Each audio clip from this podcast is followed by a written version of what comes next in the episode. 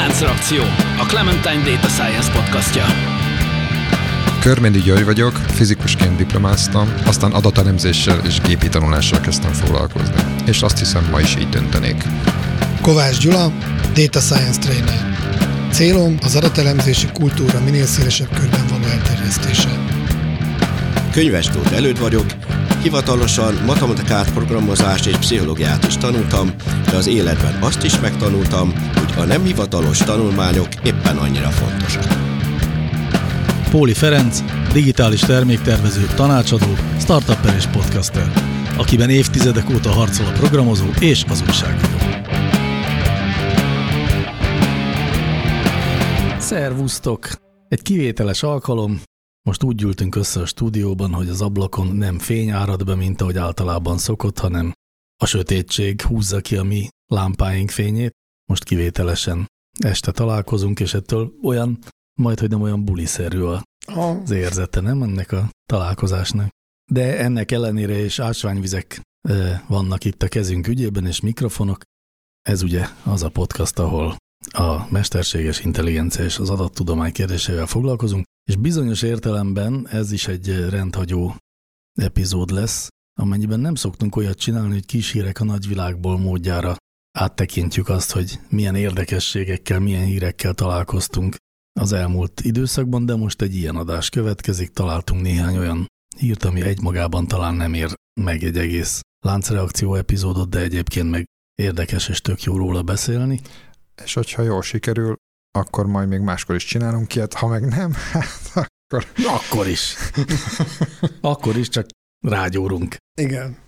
De majd a kedves hallgatók megmondják, hogy jól sikerült-e vagy nem. Szóval, hogy többféle hírrel készültünk, de mielőtt belevágnánk ezeknek a híreknek a megismerésébe, azelőtt jöjjön a szokásos kérdés, ami ezúttal úgy hangzik, hogy adjatok tippet nekem, meg a hallgatóknak, milyen internetes forrásokból érdemes begyűjteni ezeket a híreket? Honnan, honnan tájékozódtak, amikor a, a szakma érdekességeivel akartok valamilyen módon rezonálni? Hát így jobban belegondolva, meg amiket szoktam hozni, nem nagyon szoktam elmondani, hogy hogy találom ezeket a cikkeket, bár lehet, hogy azért nem kérdezik, mert annyira nem is jók, tehát nem is nagyon érdekel titeket, hogy, hogy honnan vannak ezek.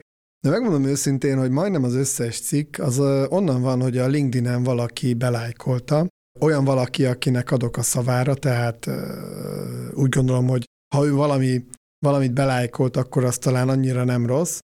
Én is elolvasom, és hogyha tény nekem is tetszik, akkor beszoktam hozni a műsorba, miközben nem is mindig direkt beszélünk róla, csak, csak áttételesen, Nekem gyakorlatilag ez egyetlen ilyen komolyabb forrás, hogy, hogy a közösségi médiában látok olyan más által bejelölt cikkeket, amikről utólag kiderül, hogy, hogy nem is rosszak.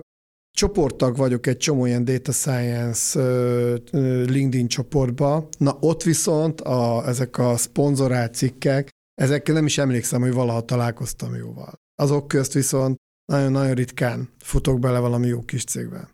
Szóval te az úgynevezett curated contentből építkezel, amikor mások szerkesztik uh-huh. oda eléd a színejavát az adott tematikának. Ez nagyon jó irány. De majdnem minden tartalom ilyen nem voltak éppen. Vagy...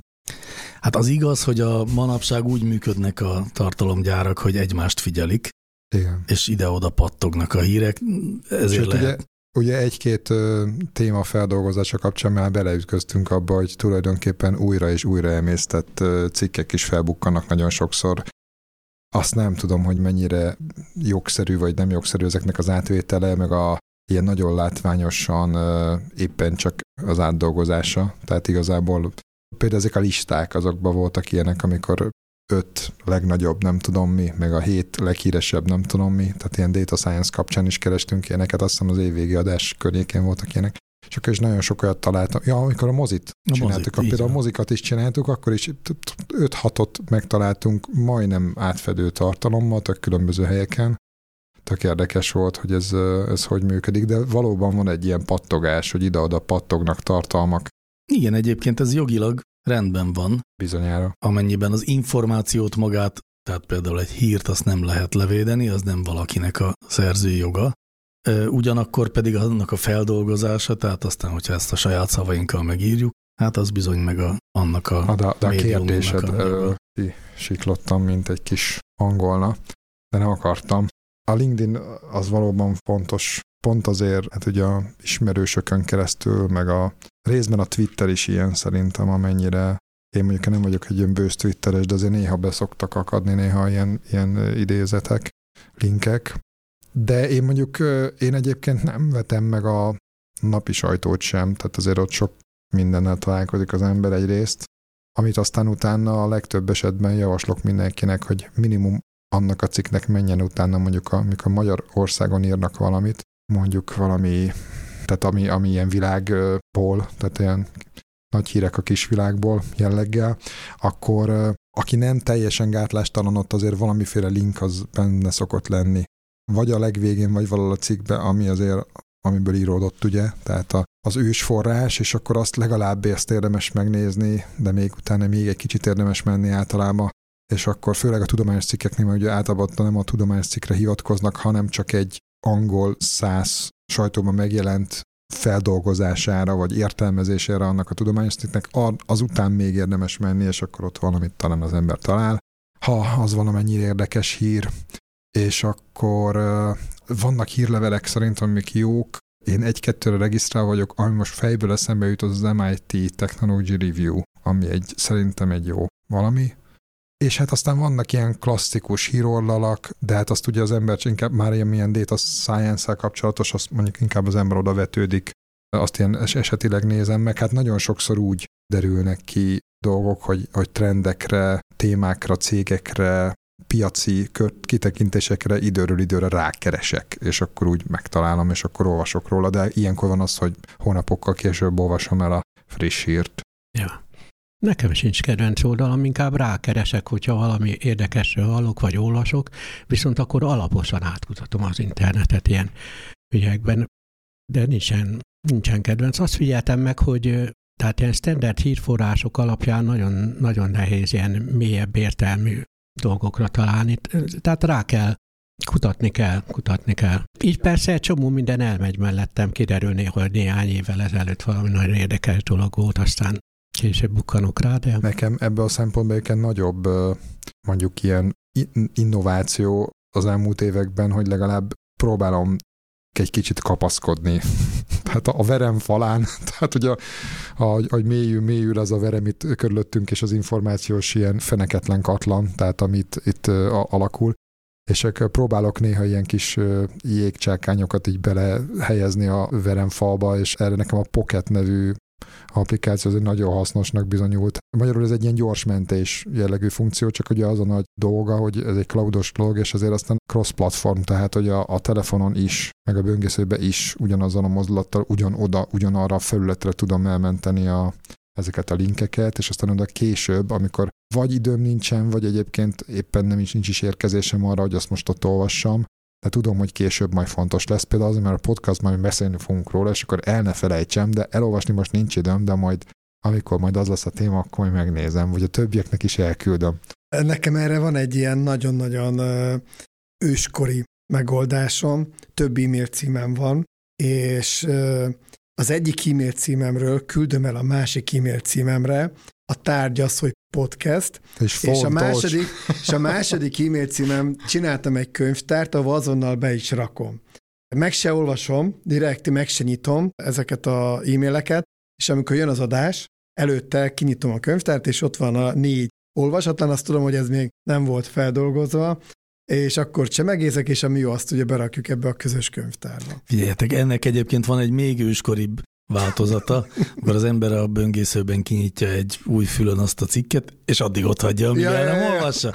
Így szokott az lenni, hogy az embernek pár Én száz szoktam látni, van. hogy több száz, mondom, ezt nem hiszem el. Tehát nem, nem nevesítem, de, de hogy úristen, mennyi, mennyi meg van nyitva nála. Én, hogyha ne, nálam eh, kb. 15-nél van a határ, tehát 15 fölött engem konkrétan fáj, így kezdem bezárogatni, mert nem bírom elviselni. Egyébként már csak azért is érdemes 15 fölött bezárogatni, mert a mai böngészők azok a legnagyobb memória zaválók, és amikor nagyon sok tabot nyitsz meg, akkor az hirtelen elkezd így exponenciálisan enni a memóriát, és tényleg uh-huh. le tudja lassítani a laptopot, pusztán csak azzal, hogy sok nyitva van, sok tab nyitva van.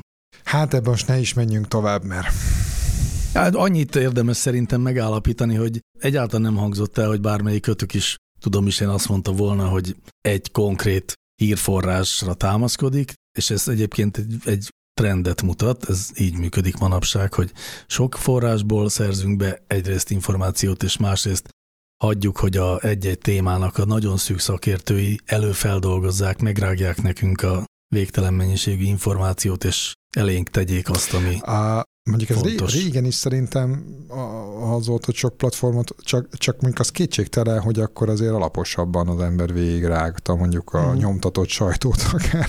Igen, Hú, az már nagyon, régen volt. az tényleg nagyon régen volt. Na jó, hát akkor nézzük, hogy milyen híreket találtunk érdekesnek az elmúlt időszakban. Mindjárt itt az első, amiről a címe alapján azt gondoltuk, hogy á, ez egy ilyen kis könnyű, kis egyszerű, kis színesnek jó lesz, ami szerint is egy kutatócsoport eh, a szitakötők agyának működését igyekszik lemásolni, és eh, neurális hálóba kódolni.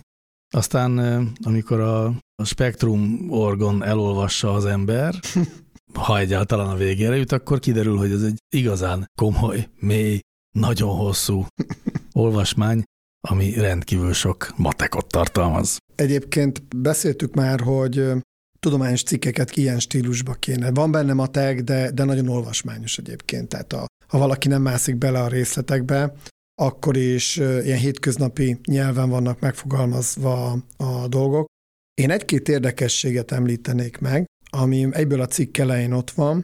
Eljutottak oda, hogy miért a szitakötőt vizsgálták, miért nem a hangyát, vagy más rovarokat. Vagy miért nem az embert? Hát Az- az- az, majd azt elmondom, túl sok azt a, elmondom. Hát az, az, Az ember az- túl sok a hogy a, a, a angyának meg még kevés megbizonyult, és akkor, mert tehát a számok alapján, amiket írtak, és akkor úgy választottak, egy kicsit uh-huh. nagyobb legyen, egy millió idegsejt. Nem, nem, nem ez volt a fő. Én attól tartok, hogy, a, hogy ennek mindenféle alkalmazása lehet, ami en, en, szerintem elég para. Na, el, elárom a titkot. Az, hogy miért nem ember, az, az egy nagyon fontos része volt a publikációnak, hogy most már rohadt nagyok a neurális hálózatok, amik ilyen emberi agyi működést próbálnak reprodukálni. Itt van is egy döbbenetes szám, ami igaz nem, de jól hangzik, hogy egy ilyen nagyobb, tehát amikor ilyen több száz milliárdokból álló neurális hálót építenek, annak az energiaigénye, ugye ez most egy nagyon-nagyon nagy téma, hogy, hogy mennyire zöld bármi az életünkben. Azt mondják, hogy négy autó, amit az egész élete alatt elpufog, annyira szennyezi egy ilyen nagy neurális hálónak a felépítése. Egyébként milyen jól leírta. Tehát ezek a hasonlatok, ezek sokkal jobban működnek, mint hogy kilowattot írt volna.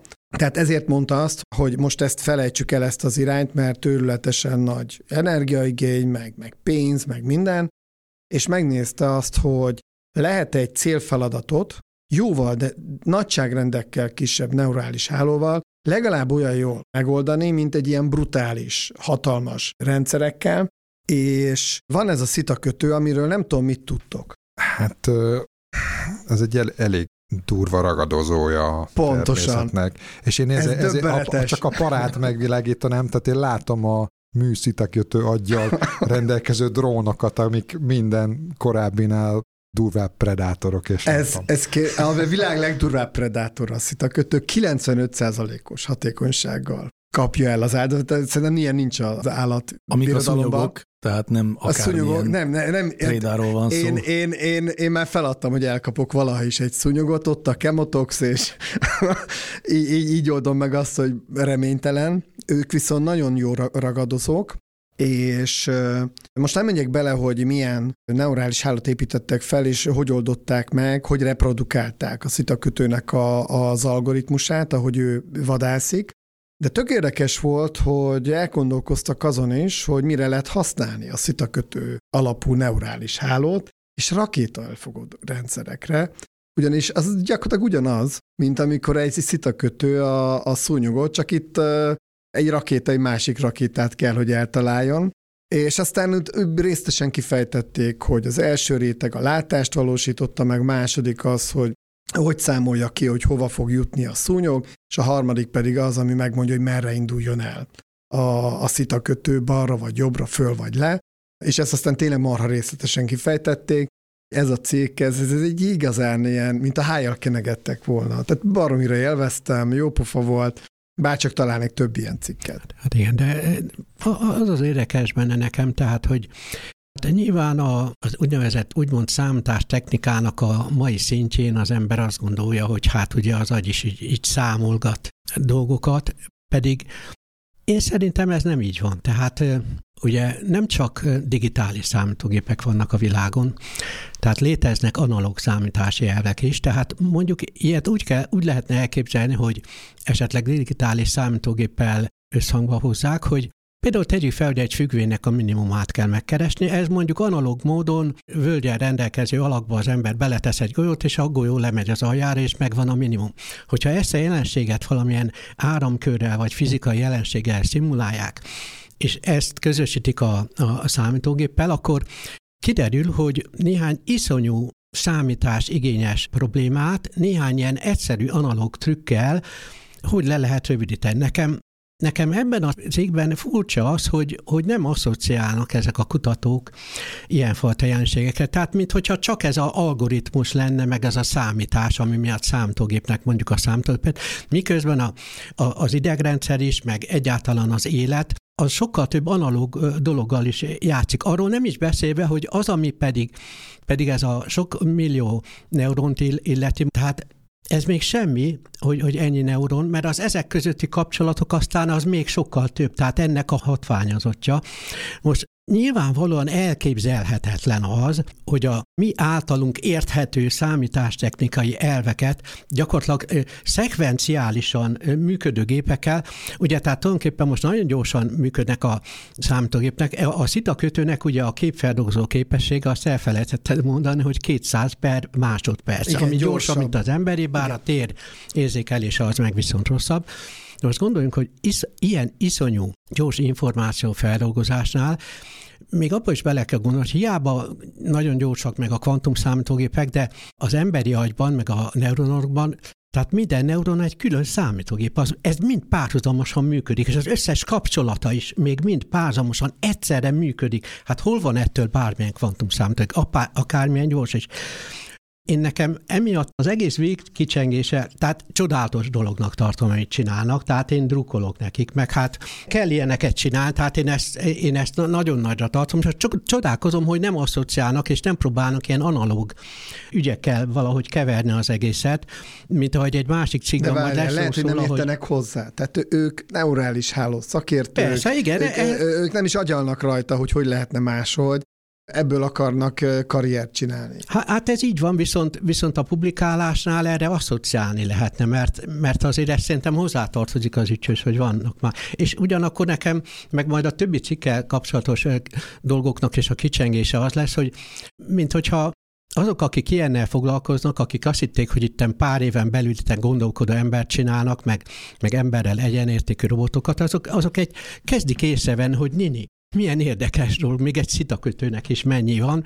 Hát még az ember, nekem ez a Sophocles Antigone mondás jut eszembe, hogy sok van, mi csodálatos, de az embernél nincs semmi csodálatosabb. És akkor végén lesz gondolkodó ember. Tehát nagyon szép dolgok ezek, csak hát az erről szóló kommunikációk bele vannak fulladva az aktuális számítástechnikai úgymond az, a gép mindent kiszámol ügybe, miközben számolásról szó sincsen. Tehát például, amikor az ember is összeszoroz 5x6-ot, mi nem számolunk, úgy, mint a számítógép. A számítógépben átmegy egy olyan áramkörön, és, és a szószoros értelmében úgymond kiszámolja.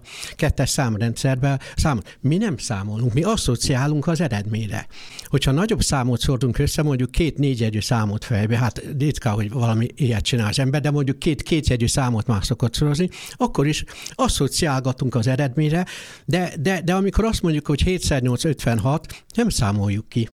Emlékszünk rá. Előd, amit mondasz, az tök jó, csak olyan értelemben nem ide tartozik szerintem, hogy te magának a neurális hálózat kutatásoknak a létjogosoltságát egy kicsit megkérdőjelezed. Nem, nem, nem. De, nem, én... de ez a cikk, ez pont arról szól, hogy milyen kevésből is lehet, milyen jó célfeladatokat megoldani, tehát nem kell ágyúval verébre lőni. Így van. E- Ezen egyetértek, és mondom, ezek csodálatos, kell ezekkel foglalkozni.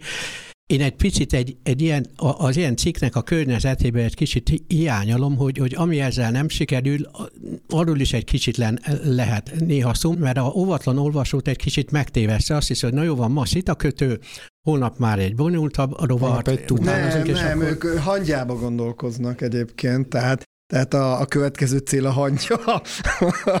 Nagyon tetszett, hogy milyen ambíciózusak. Az, az vettem ki, hogy a, a rovarvilág összes tagját így szépen mindig megnézik, hogy miben legjobb, Ugye ezek a rovarok valamiben mindig a legjobbak, és akkor arra kitalálnak valami Különben emberi problémát. végül is jobbat fognak csinálni, mint a szitakötő. Tehát, mert hogyha, tehát én azt szoktam mondani, hogyha, hogyha valaki már behoz egy ilyen célt, amit az élet meg tud valósítani, akkor valószínűleg jobbat is tud csinálni annál. Hát igen, csak milyen, milyen értelemben jobbat? Tehát itt azért a, vagy most hogy gondolod, hogy jobbat? Tehát az, hogy a szitakötő azért, azért le van korlátozva az ő szokásaira, meg, a, meg az élettani felépítésére, tehát, hogyha azt tudja az ember úgymond mesterségesen szimulálni, akkor valószínűleg az ember annál többet is fog tudni. A faktor az mekkora lesz? Tehát, hogy a szitakütő az egy ilyen picike vacak, és fent repül, és ő tudja ezt, a, és mit tudom én, azzal az energia felhasználással, meg egyébbel ettől szerintem sok-sok nagyságrendre van az emberi, tehát hogy a, a, amit mi most elő tudunk állítani. Tehát, hogy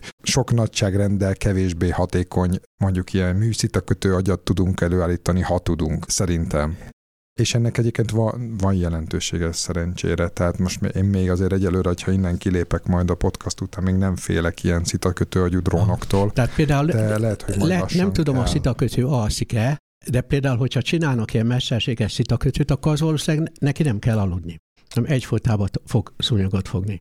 Biztos. biztos. tehát én így értettem a jobbat, hogy, tehát hozzá tud az ember tenni még plusz, ami úgymond a, a, a szitakötőnek nem adatik meg, mert hát nem kell neki, mert hát Szerintem, szitakötőnek lett. Szerintem fejlődve. meg fogunk bukni ezzel a rövid hírek, gyors kommentálás koncepcióval.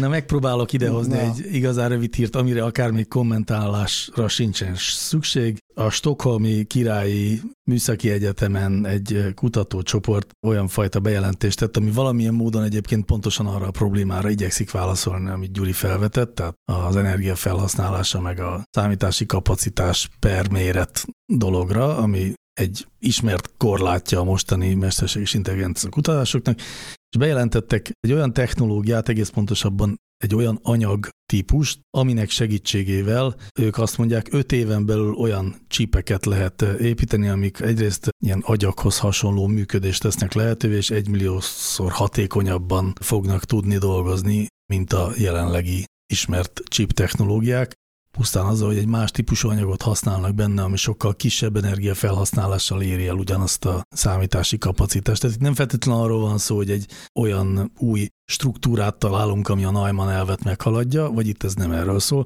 hanem hogy egy jelenlegi működést tudja milliószor hatékonyabban. Hát hajrá, reméljük előbb meg lesz, mint a magfúziós. Ja, ja meg mint az önvezető De Tesla. Várjunk, akkor itt, itt drasztikusan meg fog dőlni a Moore törvénye. Hát igen, nem csak, hogy működik, hanem annak egy exponenciális szakába ér. Hogy van másfél évente kéne duplázódnia, itt meg igen, egy, egy milliómos.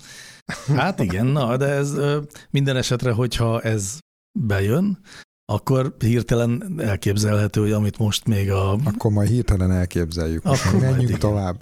Igen, szóval ez az egyik, és a másik, amit pedig előtt mondott arról, hogy ha már az ember tudja szimulálni, akkor azt lehet, hogy jobban is tudja csinálni viszonylag friss hír, hogy a DeepMind, aki ugye a Google-nak az a cége, aki már megcsinálta az Alpha Zero-t, ami leverte sakban a gónagymestert, meg a Alpha nem tudom mit, ami meg a sakban lett a világ legjobb sakkozója. Ők megcsinálták most az Alpha Code nevű mesterséges intelligenciát, amit, eh, hogy is volt, azt hiszem 50 programozó versenyen indítottak el, és ez a emmi, vagy ez a modell, ez azt tudja, hogy a kiírt feladatot, tehát a szövegesen leírt feladatot megérti, értelmezi, és aztán elkészíti azt a kódot, ami a versenyfeladat. Ami a versenyfeladat, és ez a sok gyakorlatban elkövetett kódolást megmérték, és az derült ki, hogy a alfa kód az ott induló versenyzők 50 valahány százalékánál jobb eredményt ért Tehát el. a középmezőnyben volt. Hát azt hiszem, én azt gyanítanám egyébként, hogy ez matematikailag lehet, hogy nem középmezőnyt jelent, hanem annál lejjebb valamivel, nem? Tehát, Hát a me- 53 százalék. ja, de nem, nem úgy értem, hanem nem, a, valahogy, na mindegy itt, mint hogyha a medián meg, a, meg az Mhm. átlag keveredéséből származott volna valami, de ez mindegy is, mert hogy tehát egy, ha el lehet indítani egy programozó versenyen, és ott nem lesz súlyosan utolsó, az azt jelenti, hogy tud kódolni valamit. Ez a OpenAI-nak Hát, a, a GPT-3-asán, én ezt meg most- a, Google Berten alapult. E- Egyrészt ugye a, ugye a cikk címe, hogy úgy kódol a DeepMind emie, mint egy jó közepes programozó. Na jó, a, Ugye a címadás ezt a- egy nagy kamu. De jó, de mondjuk ezt elképzeltem, hogy mondják ezt ennek az alfa kódnak a programozói. Tehát, az, tehát akkor ők az nyilván nem ilyenek. nem, nem Ők feltételezem, hogy akkor ennél szerepelt. jobb programozók. Azért e- ezt morzsolgassuk. Tehát van egy szövegesen leírt feladat, és egy mesterséges intelligencia algoritmus értelmezi és ír jó kódot rá. Működő Na most kódot tö, tö, tö. nem néztem meg ezt a a Code Forces nevű kódverseny platformot, aminek, amire hivatkozik. De van egy olyan sejtésem, hogy ennek az ilyen típusú platformoknak ugye valójában nem, nem valamiféle ilyen, ilyen elvi versengés a célja, vagy nem tudom, a dicsőség, hanem inkább az, hogy ilyen képességeket minősítsen. Tehát valószínűleg az inkább ilyen, ilyen HR, meg ilyesmi jellegű feladatokra szokott jól lenni, tehát hogyha én szeretném a, az én, mit tudom én, akármilyen programozási képességeimet validálni, akkor egy ilyen platformon kapok feladatokat, és akkor ott kitöltögetem, és akkor megkapom. Na most én azt nem tudom, hogy akik erre regisztráltak, és egyáltalán valaha, meg valamilyen módon, tehát hogy mennyi volt azok között, aki valóban így minden erejét bevetve próbálkozott ezzel, ha most ezer véletlenszerűen kiválasztanék itt ezer programozót, és valódi körülmények között tényleg megnézném, hogy milyen kódot írnak, én nekem az az érzésem, hogy ők, ők azért, ha nem is mindegyik, és azért ez lényeges majd, de ők azért annál jobb kódot írnának átlagosan, mint amit ez a dolog tud átlagosan írni. Ez egyik. Na, e- ez az egyik. Igen, de ez, de most már ez ennek- most ennek sok rétege- 2022, de aztán lesz 2025. Nem, nem, nem. Tehát ha hadd mondjam végig, mert itt ennek több rétege van. Ez az egyik réteg, hogy én azt most ugyan nem néztem meg mélyebben, és majd lehet, hogy megnézem, mert egy, nekem ez nagyon böki a csőrömet az igazság az állítás. Tehát én próbálgattam ezt, meg néztem utána ennek, hogy ezek milyen szintű, tehát ugye már a, a GPT-3 kapcsán is felmerült ez, hogy ilyen, ilyen SQL-eket, meg egyebeket tudnak előállítani. Ezek Igen. egyébként hasonló ilyen transformer dolgok szoktak lenni. Tehát ugye az van, nagyon sok korábbi kódból előállít valami új kódot. Eleve valamilyen értelemben nem ír új kódot. Tehát ez még elég fontos. Tehát, hogyha most te nem tudom, milyen speciális algoritmust akarnál föltalálni, akkor valószínűleg ne ettől várt.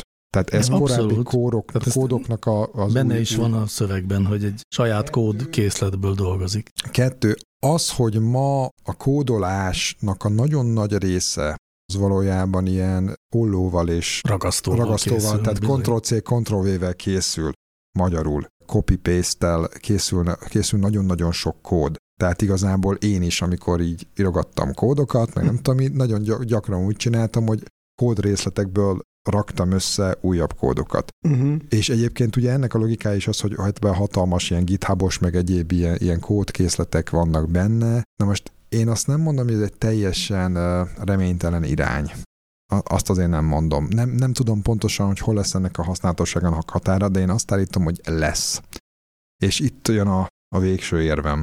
És Elnézést, hogy így ki, meg, megvárattam, de a végső érvem az az, hogy nem tudjuk egy feladatról, és, és ez borzalmasan komplex tud lenni, és, és hogyha már egy kicsit is összetettebb a feladat, ha, ha nem egy nagyon egyszerű algoritmus, tehát az a, mi szokott lenni, az a különböző rendező algoritmusok, uh-huh. meg nem Mhm. tudom, amit egyébként mi a francnak, tehát nagyon egyszerű feladatot fel lehet adni, valószínűleg nagyon jól meg fogja csinálni, nagy valószínűsége, de minek?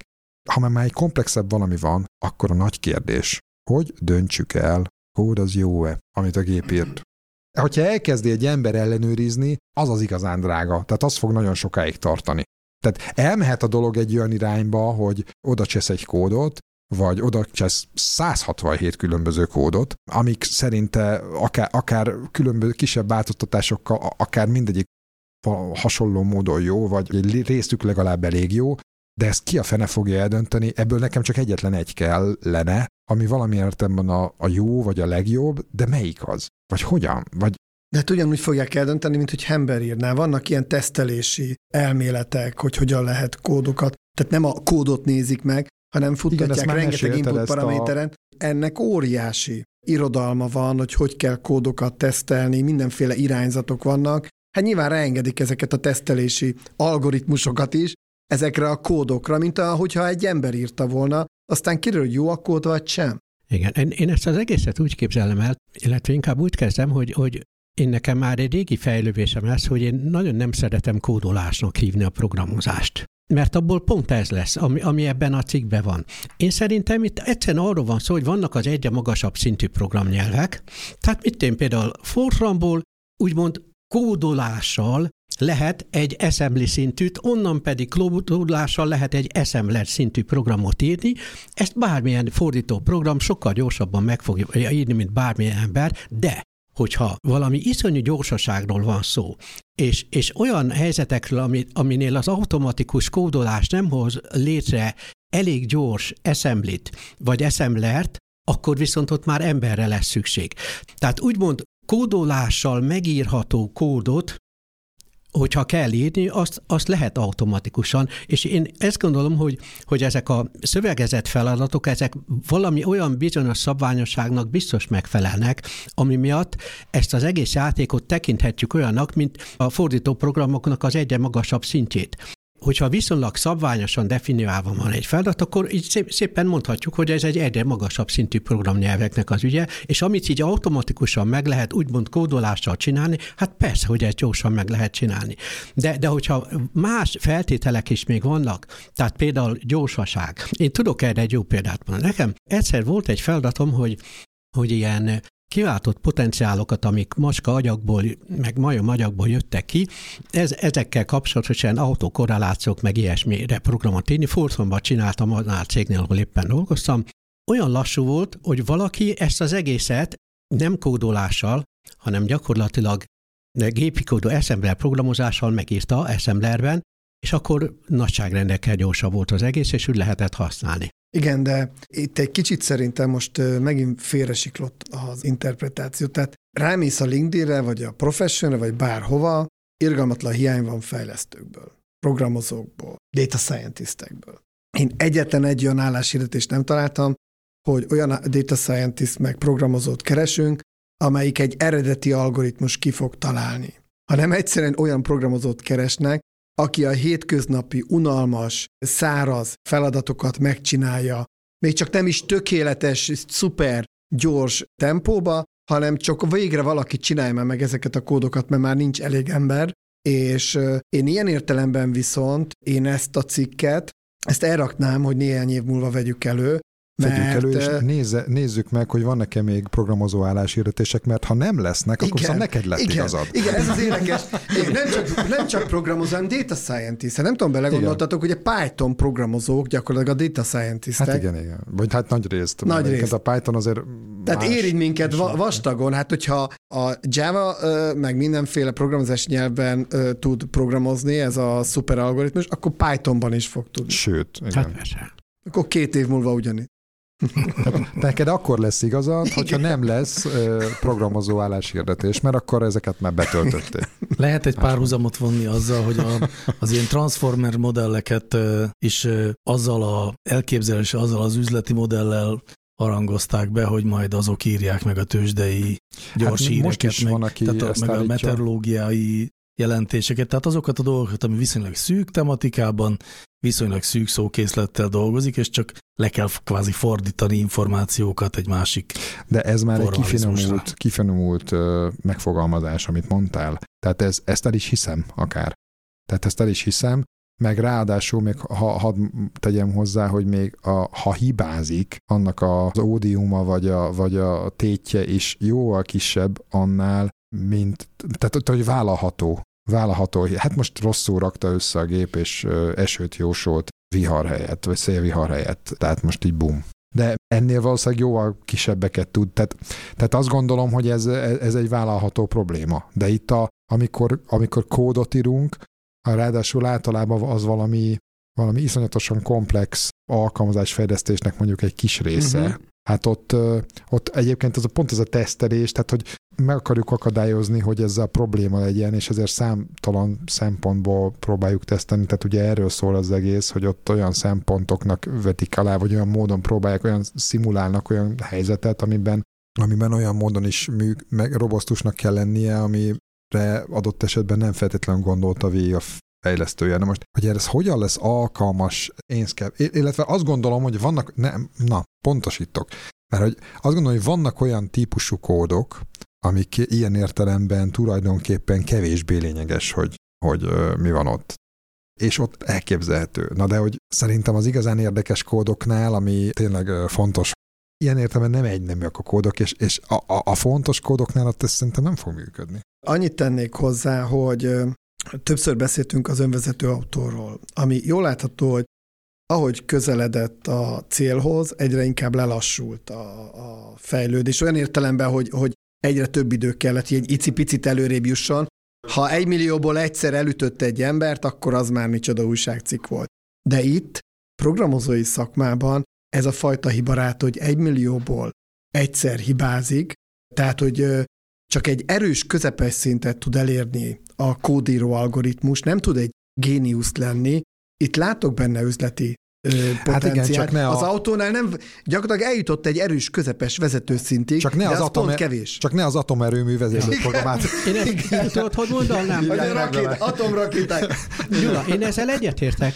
Tehát én, én ezt valahogy úgy fogalmam össze, hogy neked milyen értelemben van igazad, hogy valóban az olyan programokat, amit ilyen fajta eszközökkel úgymond automatikusan meg lehet írni, hát azt tényleg írják meg automatikusan.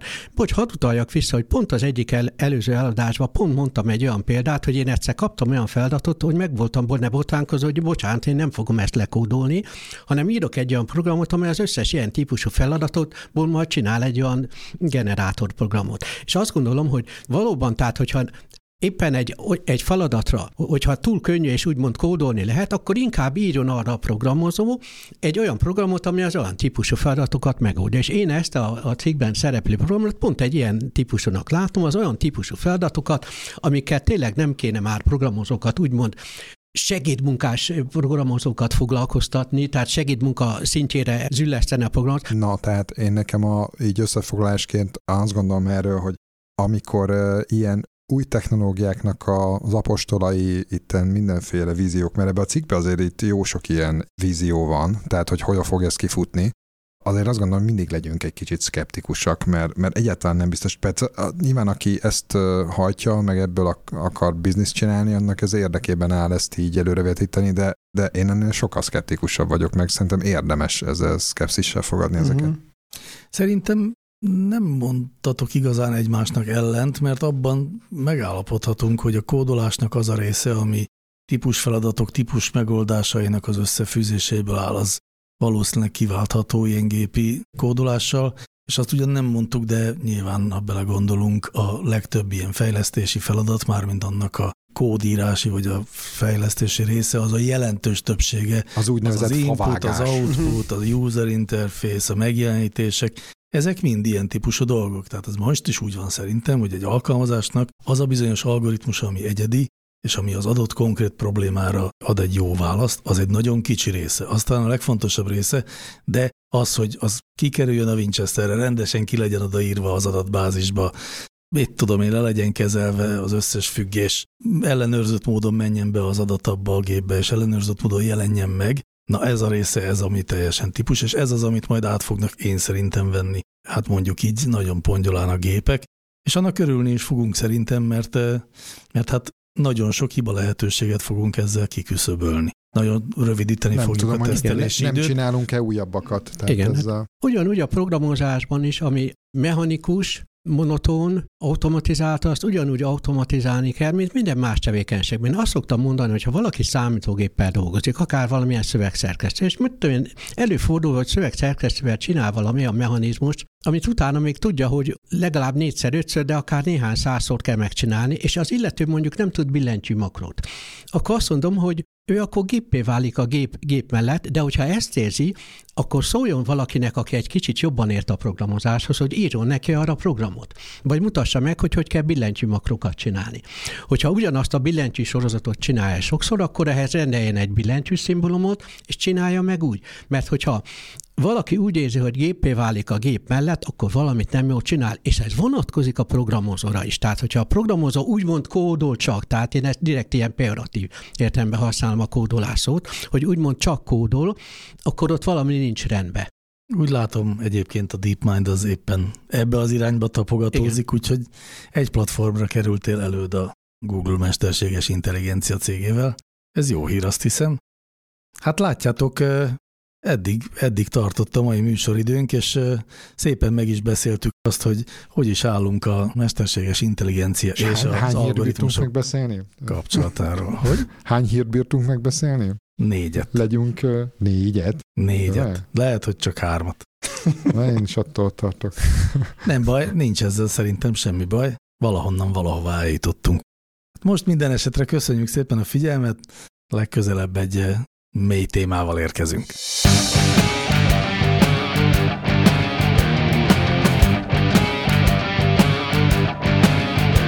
Láncreakció, a Clementine Data Science podcastja.